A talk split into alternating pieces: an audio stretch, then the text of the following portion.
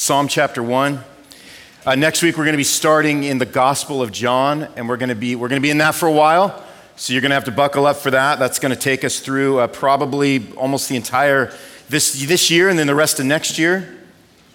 But today, we're going to be in Psalm 1.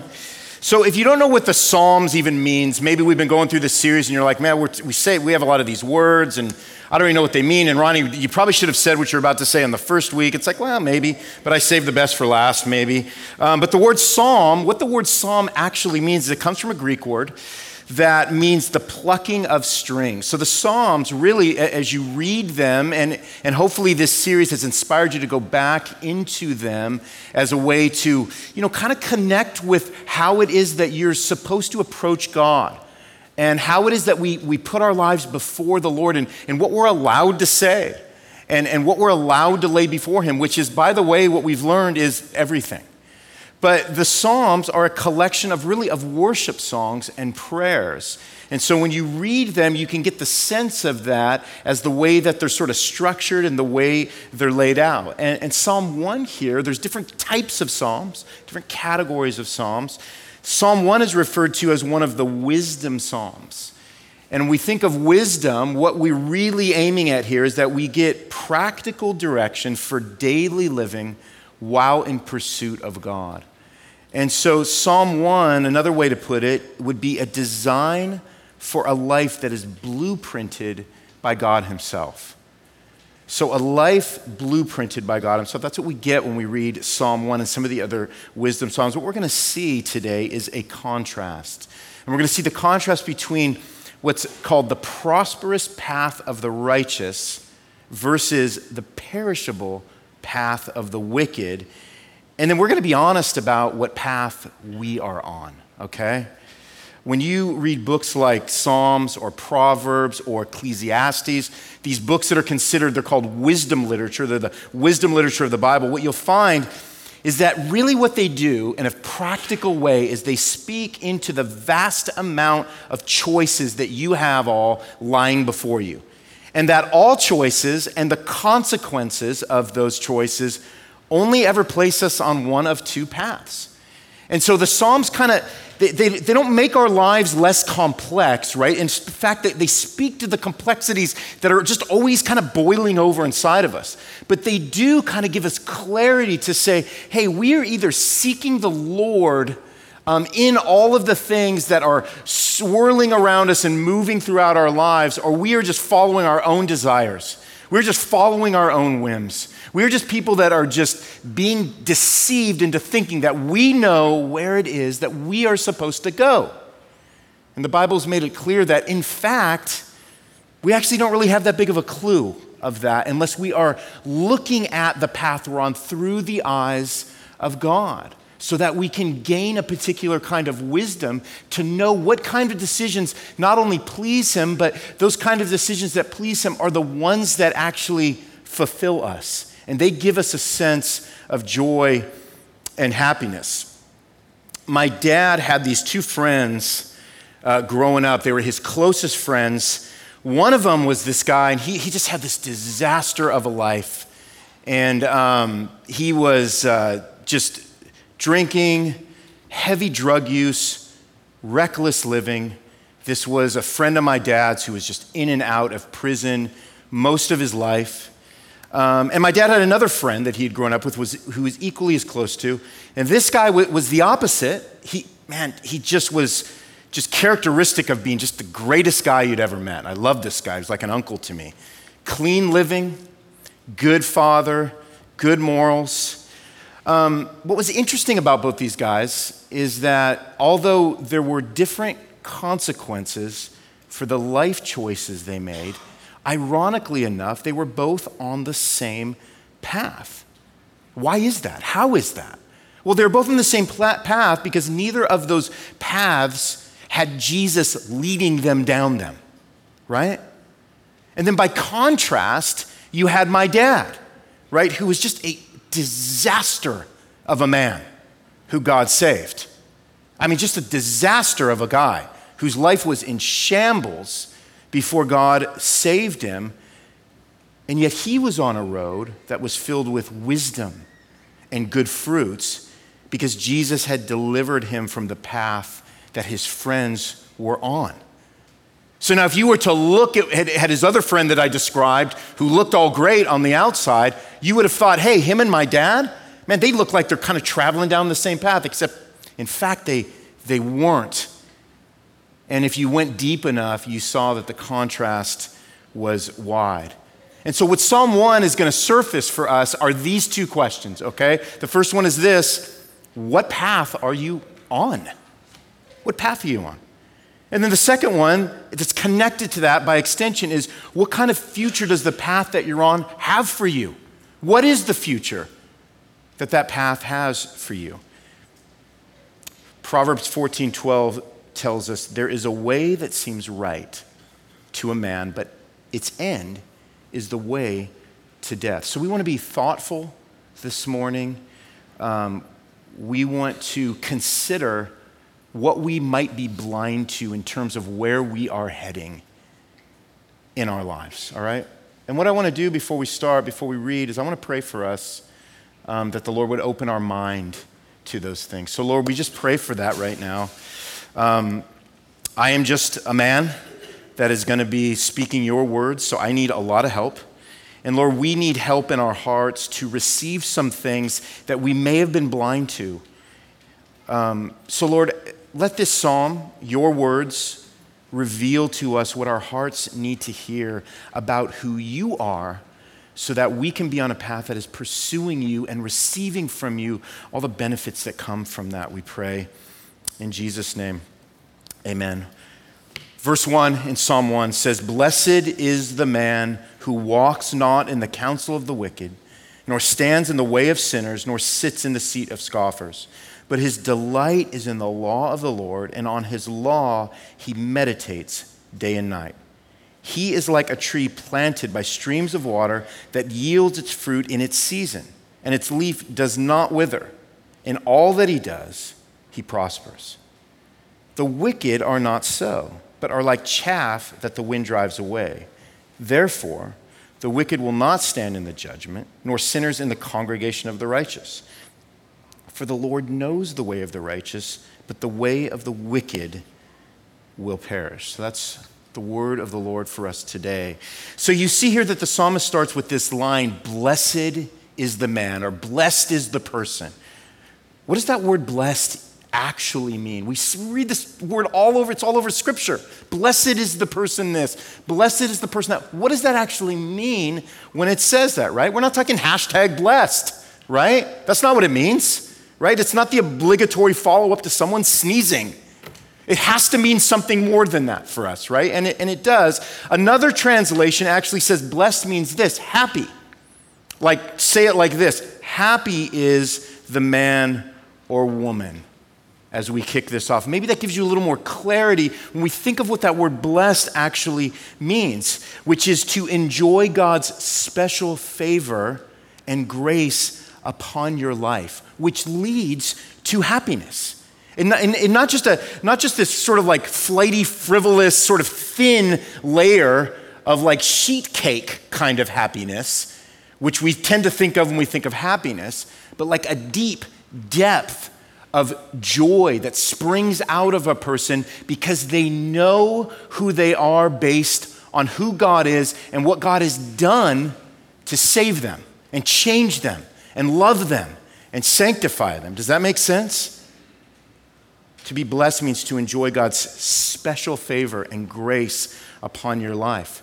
That's what the psalmist is doing right from the beginning, right from those first four words, which is to reach into the depths of what will actually fulfill a person's innermost desire to be happy your innermost desire to experience satisfaction, your innermost desire to find meaning in life. Like there ain't none of y'all that doesn't want to find that, that doesn't want to be locked step into that. You want that. It's impossible that that is not the desire of your life. You have a God given desire to be fulfilled, to be satisfied, to be happy. You are not most holy when you are most miserable, right? Some of us kind of think that, right? Or we grew up in churches where, you know, it was kind of stoic and, you know, you know, kind of walking down the path of righteousness was something that you had to be kind of slightly miserable about as you're working yourself through the paces. Well, that's just not what we get from Scripture at all, right? We get, we get the opposite of that, actually. And that's what the psalmist is driving at from the beginning here of Psalm 1. The man or woman who enjoys God's blessing in their lives is one who is actively pursuing God, actively pursuing Jesus Christ. And here's how he describes it as we move on in, in verse 1. He says, Who walks not in the counsel of the wicked, nor stands in the way of sinners, nor sits in the seat of scoffers. So then, what does it mean then to be on a righteous path, which is what the psalmist is driving at here. Well, first off, we see here as we, as we get into verse 1 is that it, it means that you avoid certain things. To be on a righteous path means that you are a person who is staying away, who's guarding yourself against certain things, right? It's interesting that he starts by telling us who and what the righteous person guards themselves from, who doesn't keep company with because we know that a person's character can be determined and can be shaped by both what they do and then what they don't do, right? That's all of us. And what the psalmist is saying is that godly character will not be formed in those who, who keep company with and adopt the lifestyle of those whose life pursuits don't please God. What the psalmist does here is he, is he gives us a progression of how ungodliness unfolds in a person's life based on who they surround themselves with. You know, like your parents were always telling you, man, I just, I'm not comfortable with you hanging out with that person. I'm afraid they're going to rub off. I'm, I'm afraid they're going to be a bad influence on them. And then you would reply and say, well, I don't know, dad, maybe, maybe, how come you never consider that I'm going to be a good influence on them? And they would just stare at you after that, right? But they were concerned, right? Because they didn't want what was harmful to rub off and influence you negatively and get you off the path that they desired for you. So the psalmist describes what that path looks like based on the people that can surround you and influence you. And he talks about the wicked, the counsel of the wicked. What does he mean when he says that? Well, he's talking about people who have chosen to reject God's law in order to follow their own. I don't need anybody telling me what to do. I know what I want to do. I know what I desire. That's the path I'm going to follow. And you know what? It leaves a path of destruction. And you know what? I don't care. That, that would be something that characterizes a wicked person. I don't care who I have to get through, I don't care who is hurt. I'm just going to get to where I want to go because all that matters is that I get to where I want to go. And then he talks about uh, the way of sinners. What does he mean when he says sinners? Well, he's talking about people that are marked by unrighteousness, people that are just marked and stained by living a lifestyle or making decisions that push against God's desires. Everything they do is in open rebellion against God. But then he talks about scoffers. Blessed is the man who doesn't sit in the seat of scoffers. And a scoffer would be somebody whose heart has become so hardened against God that they become desensitized to God. They, they, they not only are against the things of God, but they mock the things of God. And they mock people who have chosen to pursue the things of God. That would be a scoffer, right? Somebody who we would say is, is kind of violently opposed to a, a believer or the things of God. And so, what the psalmist is saying here is he's saying, Blessed is the person who doesn't live under the influence of and in the presence of those who don't live under the influence of and presence of God. Now, again, this is not talking about removing yourself from the world and holding yourself up like in a nuclear bomb shelter like my grandpa built in the 1960s. He legitimately did that. You know, I wish I could tell you the story of that one day. But that's what he did, right? We gotta, we got, we, there's a threat. We gotta remove ourselves from it, and we gotta, we, we gotta hold ourselves up. We gotta make sure that we're safe, that we're protected against that. For a nuclear, he may have needed to do that. I mean, that shelter sat empty, you know, for like 50 years. Nevertheless, that, that was fine, right? But when we're talking about what it means for us to engage as Christians with the world, so to not walk in the counsel of the wicked, stand in the way of sinners, nor sit in the seat of scoffers doesn't mean that we just remove ourselves from having any influence on them. It says that we're not to be influenced by the direction and the trajectory of their lives and their heart. But God might use us in their lives as we grow in maturity to not be influenced negatively by them, to actually have the gospel reach them. So we want to be careful to understand and remember that we are called to be lights in dark places. What we're not called to do is walk, stand, or sit like those, not with those, but like those who live in disobedience to God. Ephesians warns us that we must no longer, this is Paul writing, he said, walk as the Gentiles do in the futility of their own minds. He said, instead, imitate God by walking in love. So to walk in love means moving towards Jesus in everything that we do so that our heart becomes more like Jesus, and then everything your heart touches experiences the love of Jesus. That's what that means. So it gives us this stark contrast, right, to what it means to actually stand in the way of sinners, counsel of the wicked, sitting in the seat of scoffers, right? And by the way, when we are people that let that love that is shining in our hearts come out towards other people of who don't have that love, it breaks through the darkness. That's what that is when we walk in love, being imitators of Christ. So, to be on a righteous path is to avoid certain things from influencing you and causing you to transition to a path that is not in pursuit of God. But then we read verse 2 because it also tells us what it means to be on a righteous path, which is to pursue certain things. So we avoid certain things, but then we pursue certain things. We can't just be people that are avoiding all the time. So I grew up in a, in a particular kind of evangelical tradition where all they did was hammer all the stuff for me not to do. Well, well, but, but, but what do I do then? And I remember I used to ask this question to my youth pastor, God bless him. You keep telling us what not to do. But th- therefore, there must be something to do. I mean, what do you want me to do? Just sit and like, just, I, like turn it off? Because that's not the answer right? We're not only to avoid things as Christians. We're not only to sort of like pull ourselves back and guard ourselves against things that can harm our faith. We should do that. But we need to use wisdom. We need to have maturity that also says, no, I also have to be pursuing very intentionally the things of God, the righteousness of God. Why? Because I'm not going to default into that. And in fact, if I'm static, if I just sit there and all I'm doing is have, has a mindset that's trying to avoid all those things, I'm actually going to fall, I'm going to be susceptible to falling into those things. Right? This is what he says in verse 2. But his delight is in the law of the Lord, and on his law he meditates day and night. So the, the opposite of avoiding those things that can be a detriment to our faith is that we meditate on Scripture we fix our thoughts on God. Those are active things, by the way. We direct our affection towards Him. We look at the things in our life that are stealing our affection, and, and, and we, we, we look at those things intensely, and we say, What am I doing? Where am I going? We ask hard questions.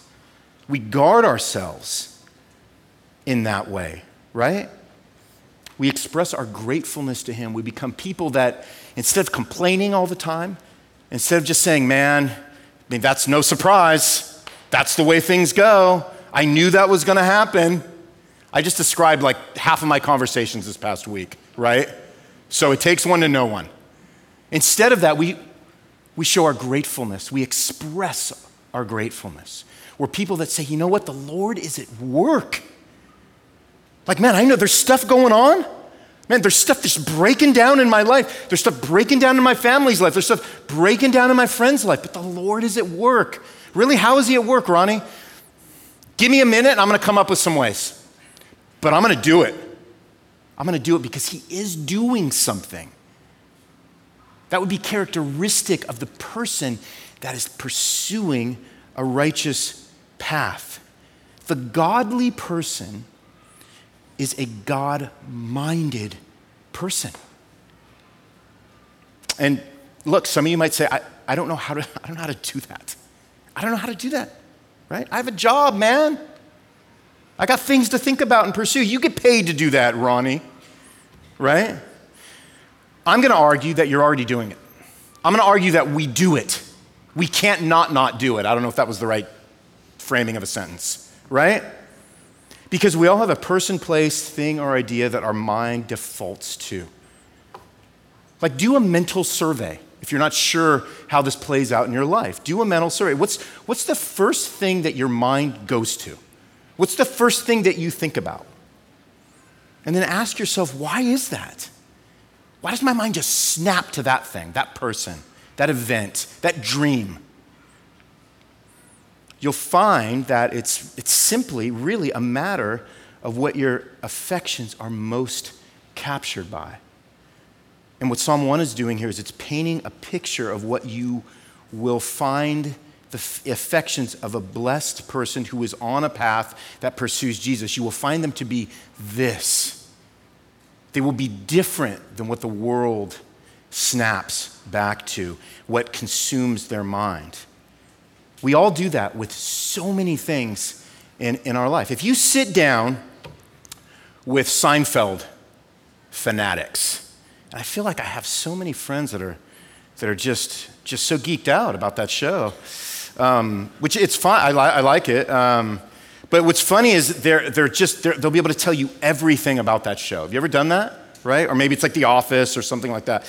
Um, they'll be able to tell you about all their favorite episodes. They have all these one liners. I mean, they're throwing them at you, and you don't even know they're like one liners from Jerry, but it's just how they talk. Right? They'll tell you about all the cameo appearances, what, what Jerry's doing with his life now. Right? Um, why? Why do they know all that? Well, because they are delighted by the words of Jerry Seinfeld, right? They have become intimately acquainted with his work and his words. That's the difference between the righteous and the wicked is the righteous are becoming intimately acquainted with and growing in their desire of the things of God and in their affection for Jesus, right? Just to qualify, becoming acquainted with Seinfeld is not a mark of wickedness, okay? Um, but there are consequences to our affections, right? They're, they're not done in a vacuum. Nothing y'all do is done in a vacuum. Like the things that you love that consume you, they may be things that nobody knows about, and they may not even be intrinsically bad in and of themselves, like Seinfeld. But at some point, they are going to be what marks the direction of your life, right? If that makes sense. So, then what are the results?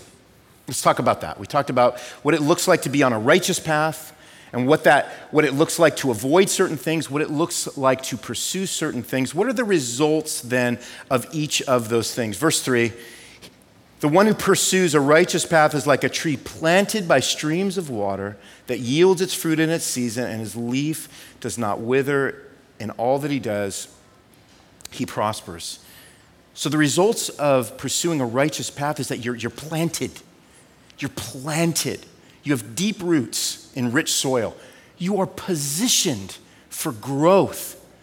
Not only that, but you're well watered. You, you become replenished through God's community and God's word and spending time with God. Your leaves are, are vibrant, they're bursting with color. You're somebody that you're somebody that, that looks and feels to another person like you've been spending time with Jesus. You're well watered. You're fruitful. You're healthy. You're producing what's meant to be produced and you won't dry out. That fruit won't dry out on you. The, the harsh climates of your life, unseasonable weather, right, that you experience, they don't threaten to de- destroy any, any of that, right?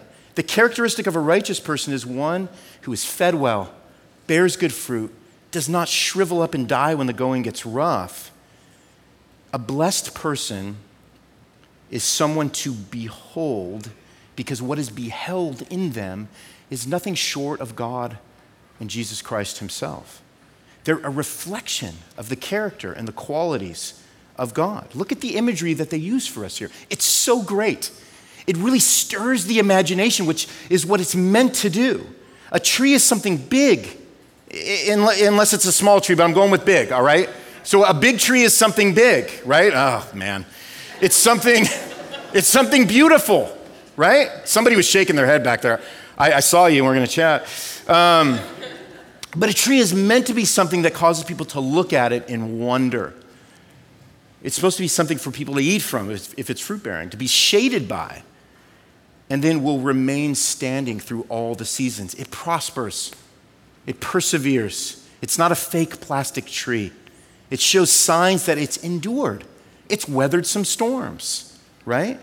This is the result of being on the righteous path for us. What's the result of the unrighteous path? Verse 4 The wicked are not so. They are not like those big, beautiful, fruit bearing, shady trees that benefit everybody around them. But they are like chaff that the wind drives away. They are not weighty. They are not deeply rooted. They are not fruitful. They're like chaff. They're like bits of hay and straw. They're like tumbleweeds, is how I like to think of them which are just these tangled, dried out, brittle plants, if you can call them that, that, that crack and crumble at the touch. There's no substance to them. See how I got that one in there? They're trees that have not been planted in good soil with deep roots. They have no roots. There's nothing to anchor them. So the wind carries them wherever it blows. And by the way, this was one of the Apostle Paul's fears when he wrote to the Ephesian church. He said, Look, you have been taught the beauty and the truth of God's word so that you may no longer be children or, or immature, tossed to and fro by the waves and carried about by every wind and doctrine, by human cunning, by craftiness in deceitful schemes. Rather, speaking the truth in love, this is what Paul says we are to grow up in every way into him who is the head into Christ. So, being on an unrighteous path means that we lack this deeply weighty rootedness in God, and it shows, right? And the other thing that happens is that it, it creates a further level of deceptiveness in, in our heart. Because being a tumbleweed can be deceptive, right? I grew up in the deserts of Southern California, loved it. Um, a common sight is, is watching drifting tumbleweeds when it gets windy. That's just a thing, right? But here's the thing about them is that they're not attached to anything. They're a dead tree. And if trees could talk, um, a tumbleweed might make the case to you that, yeah, it's just sort of rolling about, you know, the desert landscape, but it's also free to experience the world. It's also free to be uh, to, to experience a certain kind of, of uh, worldly experience that a tree planted in the ground lacks freedom to experience. You see the deceptiveness of not being on that path? Because the Bible describes the path of the unrighteous as broader. You have more room to like move and be free. And a tumbleweed has all the room to be free and move whatever way that it needs to move. But it's just the opposite what we see with the tumbleweed, isn't it? Because the healthy planted tree has the freedom to be what it was meant to be, which is a shady, beautiful, delicious, fruit bearing creation. Well, a lifeless tumbleweed has no choice but to go where the randomness of the wind carries it, like Paul points out in Ephesians. It's the same when we pursue a path of our own desires, of our own choosing. Depending on what we take our delight in, by the way, we can sometimes feel like Christianity is so restrictive, so narrow. So we enjoy what appears to be the wider, more generous, less restrictive, more attractive path. Jesus talked about this in Matthew 7. He said, Either enter by the narrow gate, for the gate is wide and the way is easy that leads where? To destruction and those who enter it are many. For the gate is narrow and the way is hard. Don't you love how Jesus just is not trying to front you or con you or sell you something? Narrow, for the gate is narrow and the way is hard that leads to life. And those who find it are few. We are so easily deceived in thinking that the easy way is the eternal way. There is a way that seems right to a man, but its end is the way to death. I remember how much I loved um, roller coasters back in the day before they didn't make me nauseous for four days after I rode them. That's called old age, but that happened to me at 27 years old. Um, but roller coasters are exciting for a time because they're awesome, right? They're exhilarating. There's a lot of speed there. The wind is in your face. Um, you get this euphoric sense of freedom. That's why we like going on them. But after a while, if you want to get philosophical while you're at Cedar Point, right, you realize wait for it, you're not going anywhere, actually, at the end of the day. All you're doing is racing through a series of predetermined loops and drops and turns. And every time you get back on, it's the same ride. Am I blowing your mind right now about roller coasters? When you're on a roller coaster, it's totally in control of your life. Oh man. I'm bitter because I can't ride them. This is sounding bitter. But a roller coaster is taking you where it's going. If you ever want to get back to where you want to go, if you ever want to get back home, you have to get off. You have to get off that coaster. But what fruit were you getting at that time, Paul says in Romans, from the things of which you are now ashamed? For the end of those things is death. But now that you've been set free from sin and have become slaves of God, the fruit you get leads to sanctification and its end, eternal life. In the end, the fate of the unrighteous is this. Verse 5 they will not stand in the judgment, nor sinners in the congregation of the righteous. The wicked will not stand on that day when they have to go before the Lord, but they will be pronounced guilty. They will be guilty. Nor will they be found in the congregation of God's people. They will be driven away, unable to benefit from the blessings of being in God's favor and in God's presence. The psalmist is saying, Here are the two fates for mankind. There is no third prosper or perish. And by the way, you know what's so hard about that? Is that sometimes those who are perishing look like they're prospering. It's like nothing seems to be happening to them, but me, the person that has chosen the narrow path, seems to be struggling through all kinds of things. Well, and what that does is that pulls us back and it helps us redefine what we mean by prosper. It helps us redefine what we think that we are looking for in this world to give us a sense of that satisfaction that we talked about in the beginning, as opposed to God that says, Hey, I am going to walk with you through the valleys because there is an eternal weight of glory that is beckoning you and that is closer than you can possibly imagine when you look at your life and you focus out in light of all eternity.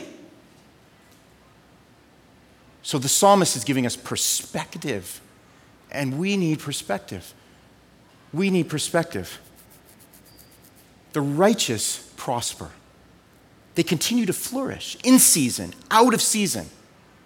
It doesn't mean they're not, they don't have stuff. It means they do have stuff, which is why there's a reason for them to prosper and to flourish in the midst of it. Or else, why would they need to? They have good soil to grow deep roots because their lives are deep into the things of God and His Word. It doesn't mean they get to avoid winter, but it means they're planted in such good soil that they will endure the elements. They will produce fruit in their season. They won't shrivel up and die when the heat or the cold comes upon them. They persevere like you all do in winter. You're dreading it because it's coming, but you're going to persevere. Why? Because you're prepared for it. You're prepared for it. The way of the righteous, it ends well. Don't forget that. It ends well. If your faith is in Jesus and his righteousness, the end of your road in this life is simply the first step in an eternity with Jesus Christ. This changes everything you do. and everything that happens to you if you follow the path of the righteous. This changes how you look at tragedy. This changes how you pursue success. Righteous people live like people who will never stop living. For the Christian in eternity with Jesus, it makes our troubles on earth momentary because they're leading to a momentous end. They also make our troubles have meaning because they are preparing us for a future where we will see the fruit of all that Jesus did in our lives that we don't have even hardly a clue about right now. All that Jesus did in our lives, all that Jesus allowed to happen, all the ways Jesus showed his love to us through the suffering that was a lot like what he endured, which is why we can turn to him and be reminded that he's sympathetic towards us. If we were to boil all this down, the way of the righteous is not a path, it's a person whose name is Jesus. Jesus said, I am the way, the truth, and the life. I am the path. That's what Jesus was trying to tell his disciples who just were not clocking into this thing. That's what he's trying to tell us who are just not getting, getting this. The pursuit of a path is actually the pursuit of a person at the end of the day. It's the pursuit of none other than Jesus himself. Do the paths of your life, do they lead to that person? Do they lead to the person of Jesus and all that he is about? Because the righteous prosper because their pursuit is centered on an unfailing person. The fate of the righteous is to receive the faithfulness of God. But the wicked, we're taught, perish. If the righteous prosper, it means that the wicked perish. They have no branches, they have no roots or weight, they're not connected. They're like tumbleweeds. You see them for a minute, and they're gone. They don't provide fruit or leaves or branches. They don't provide nourishment. They're not really good for anybody, right? When the wind comes, they aren't rooted, they're not anchored, but they are carried away into oblivion. The unrighteous receive the fate of those who don't bear any fruit. Jesus told parables about these people. And look, if I took a poll right now, none of y'all would likely say that you want to be like a fruitless tumbleweed. You'd all say, I want to be like a beautiful fruit bearing tree, Ronnie. Few people would look at the imagery of a tumbleweed and want their life to resemble chaff blown by the wind. And yet, some of you are unknowingly on this path. I'm going long today, okay? So let's buckle, buckle in. One more notch. Because this is a burden for me. This is a burden for the American church. Just because I'm preaching the gospel every week doesn't mean everybody in these chairs has received the gospel. And so when we ask the question, what path are you on? Like, dude, that is the question. Like, that is the question. Man, we love our community here. We love the way that we walk with each other through all kinds of things, the way we support each other, the way we love each other. And we do fun things together. We're creative together. But all of it is in the balance of this. I mean, you are either somebody who has received the goodness and grace and forgiveness of Jesus Christ, or you're somebody who has not. So, as the pastor of this church, that's the burden. That's the burden before all, making sure all the other stuff is in place.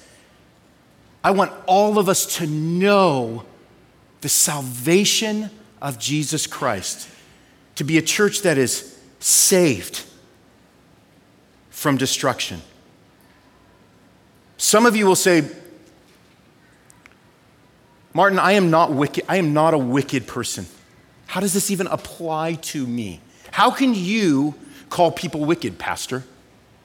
Who are you to tell me what the right path is and whether I'm on it or not?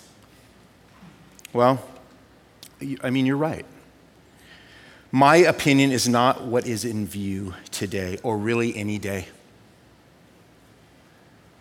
I am a lost and wicked person to my core, if not for the grace of God. If not that Jesus saved me, as Paul says, the chief of all sinners. But let me just tell you this, all right?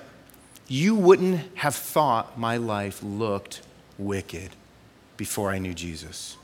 Why? Because self righteousness is a disguise that comes wrapped in righteous clothing. It does not matter what I call you, and I'm not calling you anything.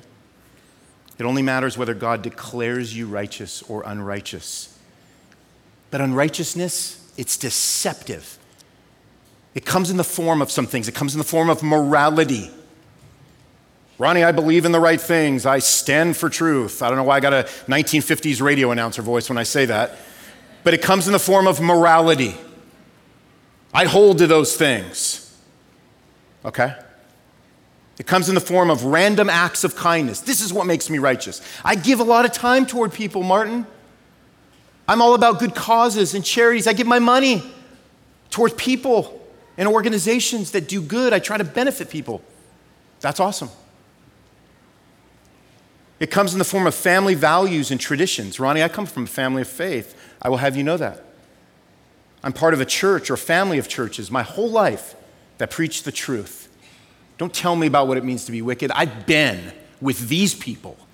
I stand for these traditions. Okay.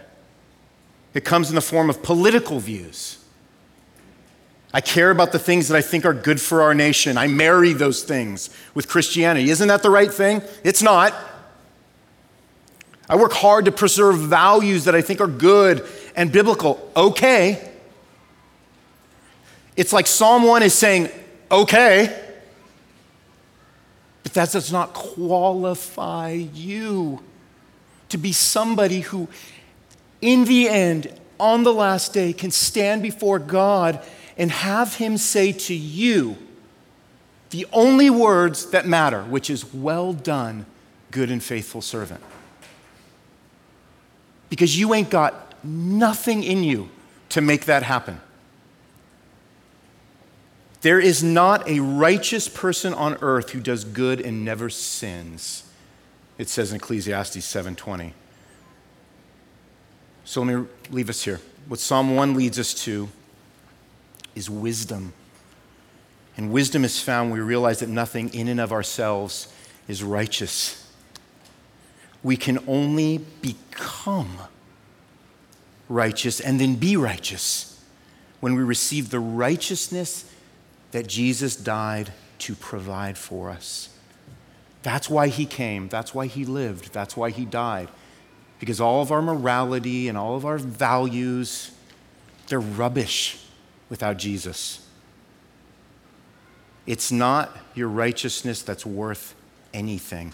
You know what it's like? It's like offering monopoly money to try to pay for something. Like go to Aldi's today and just grab a bunch of monopoly money. Just see how they respond to you when you slap it down at the register.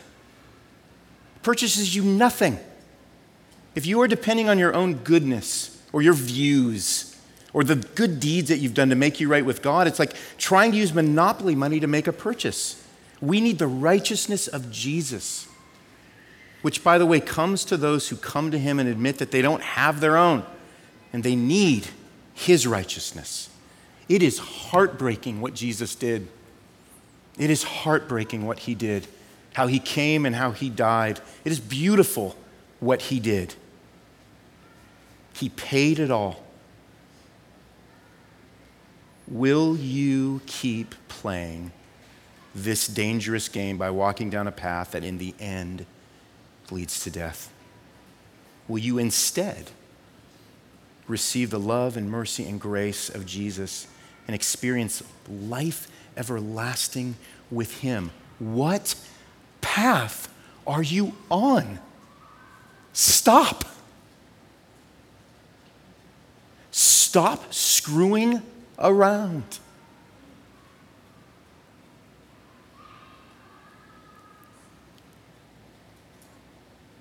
In the path of righteousness is life, and in its pathway there is no death.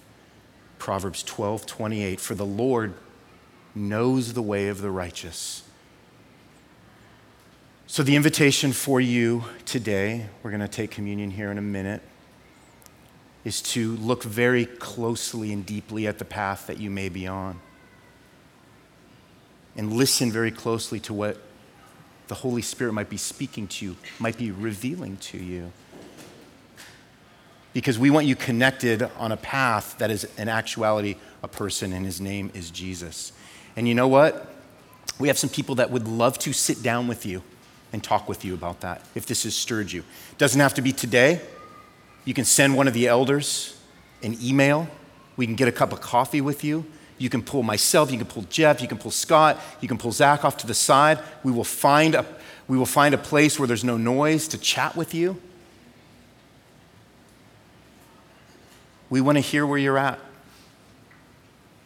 We want to show you compassion.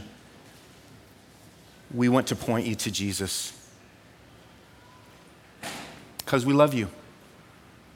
And we want to reflect the love that Jesus has for you. What path are you on? Today can be the first day of a life that is in pursuit of the things that bring life and joy. I hope it is. Let's pray. Lord, thank you for these really good, really hard words, very reflective words. God, I pray that your spirit would do a work, surface in us what needs to be surfaced. You would lead us to confession and repentance even as we get ready to take communion, Lord, that you would do some hard work in our hearts. You would lead us back to the path of righteousness, which is the person of Jesus. Do that for us today, we ask, in his name. Amen.